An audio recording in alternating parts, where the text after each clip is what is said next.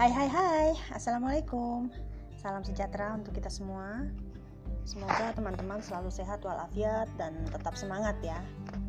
Ya memang kita harus tetap bersyukur meskipun kita semua saat ini bukan cuma masyarakat Indonesia loh Tapi juga seluruh umat di belahan dunia lain sedang mengalami ujian luar biasa Akibat pandemi virus COVID-19 atau COVID-19 Ya, tekanan ini bersifat fisik maupun psikologis kita nggak bisa bebas traveling beraktivitas sebagaimana biasa.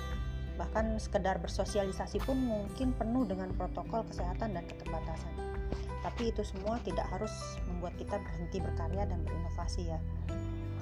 Nah kayaknya asik nih kalau kita sekarang membahas tentang segala sesuatu yang berkaitan dengan sikap inovatif bertepatan dengan usia kemerdekaan negeri ini yang sudah melewati usia yang ke-75 tahun. Wow. Apa sih yang sudah kita capai? ya. Jika kita sadari sebenarnya di tahun 2020 atau orang mengenalnya sebagai tahun pandemi, ini bisa menjadi momentum untuk memunculkan berbagai gerakan inovasi dalam kehidupan kita Ya, banyak inovasi yang muncul justru ketika kita berada di masa penuh tekanan akibat merajalelanya si COVID-19 ini ya. Oke. Tapi sebelum itu, sebelum kita melangkah lebih jauh, saya ingin um, dulu atau mengulas kembali sebenarnya apa sih yang dimaksud dengan inovasi atau sikap inovatif. Kalau merujuk ke Kamus Besar Bahasa Indonesia, Term atau istilah inovasi itu adalah penemuan baru yang berbeda dari yang sudah ada atau yang sudah dikenal sebelumnya, baik itu berupa gagasan, metode, atau alat. Jadi, bisa dikatakan inovatif adalah bentuk dari kata sifat dari inovasi yang intinya bersifat memperkenalkan sesuatu yang baru. Jadi, titik tekannya adalah kebaruannya. Nah, ada hal-hal yang terkait dengan sikap inovatif ini. Saya mencatat ada dua ya paling tidak, yaitu kemandirian dan kreativitas. Kenapa? Ya, menurut saya tanpa kemandirian seseorang tidak akan mampu percaya diri melahirkan sebuah karya.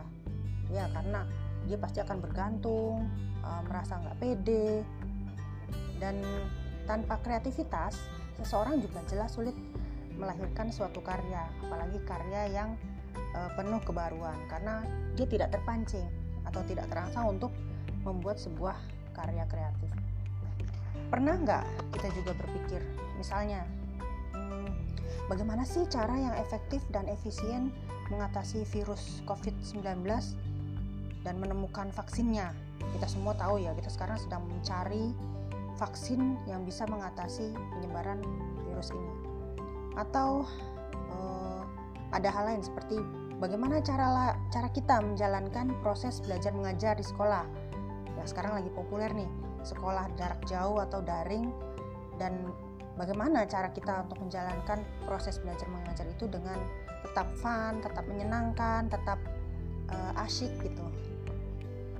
Di sisi lain misalnya uh, bagaimana juga melakukan usaha ekonomi, bisnis, atau perdagangan yang tetap menguntungkan meski kini semua bergeser ke media yang bersifat daring atau online akibat uh, keterbatasan juga kita tidak boleh uh, apa namanya berdekatan, tidak boleh saling uh, berinteraksi dengan jarak yang cukup dekat.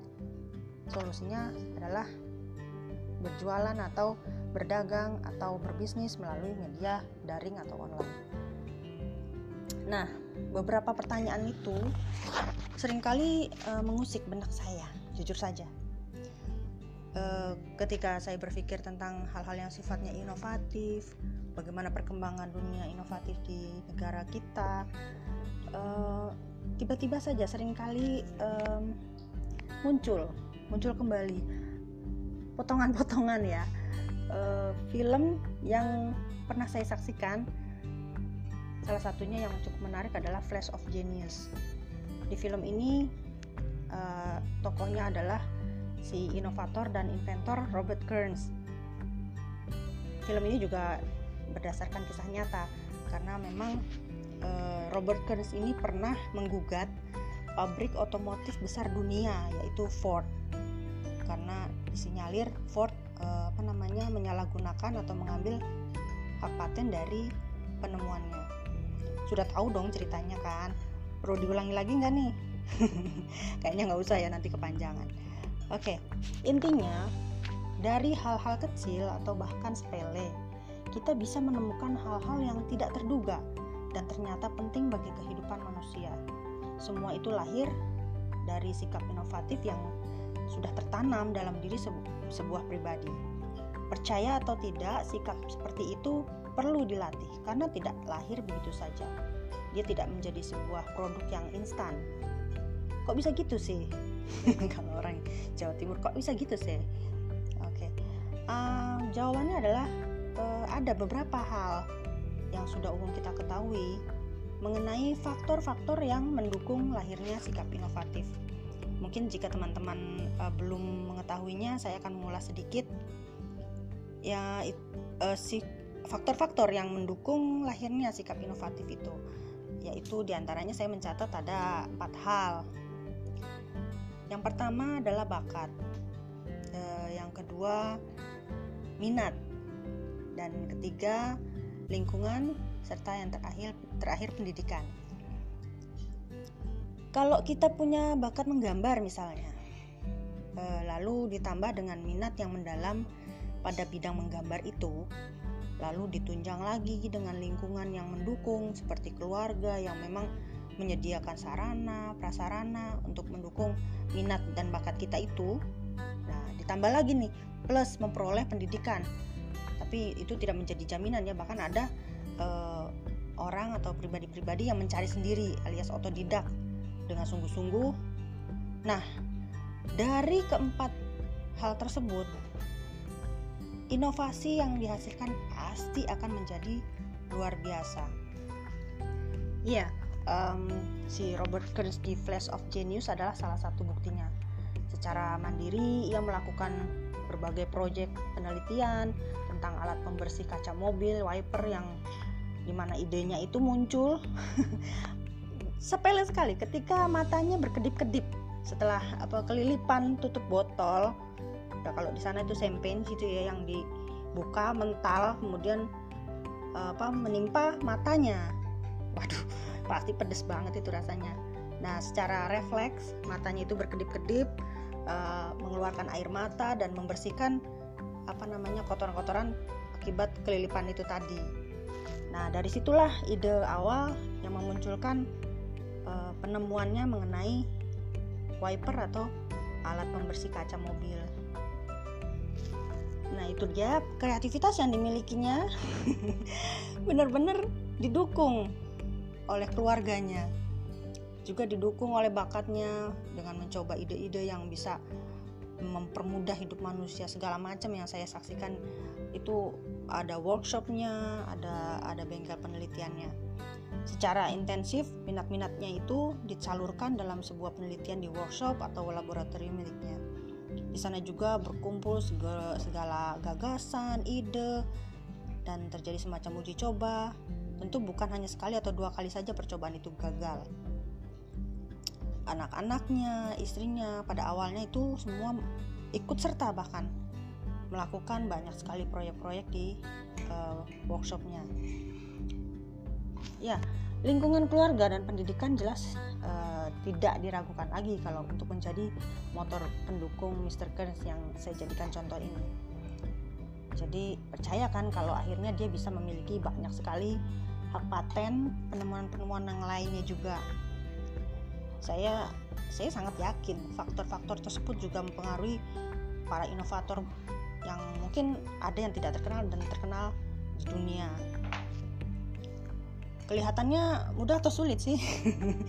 Kalau saya buat kalau buat saya oh jadi balik. Kalau buat saya segala sesuatu di dunia ini mungkin mungkin saja. Tapi yang membuatnya nyata adalah e, kemauan kita. Dulu banyak orang yang berpikir manusia sulit untuk bisa terbang. Tapi seorang inovator memandang hal itu sebagai sebuah tantangan dan memandangnya dengan kacamata yang berbeda. Semua mungkin saja terjadi dan mereka ingin menjadikan atau membuktikan hal itu menjadi sesuatu yang nyata, menjadi kenyataan. Nah, ini masih nggak ada orang yang nggak percaya dengan adanya pesawat atau benda-benda lain yang membuat manusia bisa terbang. Sudah nggak ada kan? Karena para inovator atau orang-orang yang menemukan inovasi tersebut sudah membuktikan bahwa hal itu nyata, bisa menjadi kenyataan. Oke, dengan memahami hal ini, kita perlu membuka wawasan bahwa sikap inovatif itu sangat-sangat-sangat penting. Setiap orang bisa menjadi inovator. Saya, teman-teman juga, yang orang-orang yang lain di sekitar kita, tidak mungkin uh, sesuatu itu menjadi apa namanya uh, nggak nggak nggak bakal terjadi gitu. Apalagi di zaman pandemi ini, dunia semakin banyak membutuhkan inovasi untuk kesejahteraan hidup bersama. Bagaimana sih cara sederhana untuk memulai sikap inovatif? Ini pertanyaan yang pada akhirnya harus muncul. Bagaimana cara yang uh, konkret, yang yang sederhana, yang bisa di, dilakukan sebagai langkah awal untuk memulai sikap inovasi, inovatif? Um, Oke, okay sudah capek belum?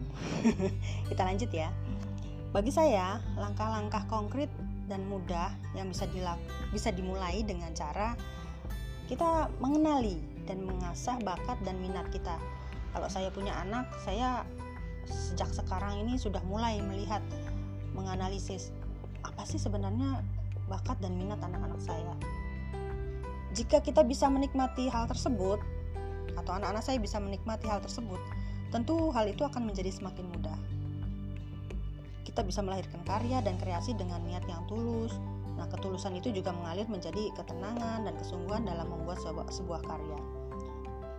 Yang tidak kalah pentingnya juga adalah berani mencoba dan jangan takut salah.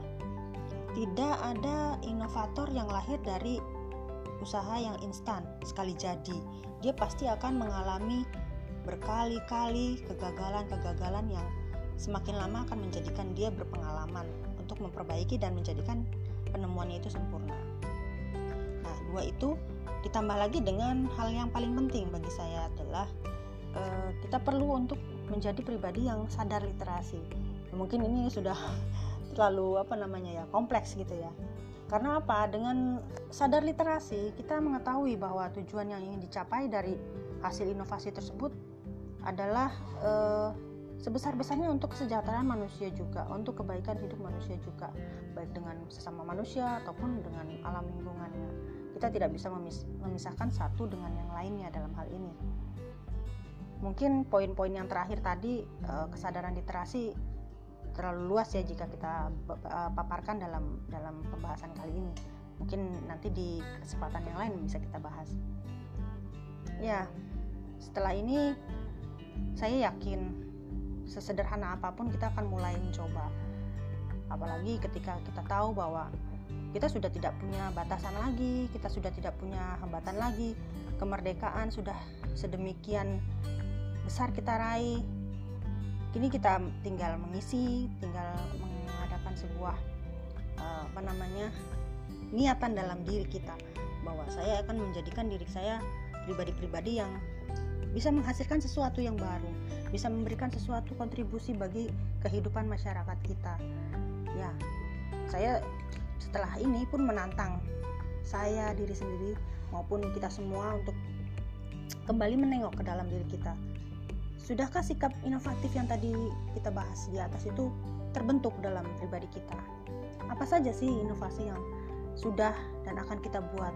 Mungkin setelah ini kita merenung kita akan apa membuat sebuah coret-coretan lah ya uh, ini planning saya saya akan membuat bla bla bla bla bla menurut saya memang itu kelihatan real kelihatan nyata sebagai langkah awal kita kalau kita hanya mengawang mungkin kita akan tidak pernah sampai ke titik di mana kita menjadi seorang yang bersikap inovatif atau bahkan menjadi seorang inovator. Oke, tidak usah dijawab sekarang karena saya hanya akan menunggu karya yang akan lahir dari para inovator yang mungkin saat ini sedang menyempatkan diri mendengarkan saya. Oke ya, saya tidak akan berpanjang lebar. Saya akan mencukupkan dulu sampai di sini. Sampai jumpa di lain kesempatan. Tetap sehat, tetap tersenyum, tetap semangat. Assalamualaikum warahmatullahi wabarakatuh. Sampai ketemu lagi.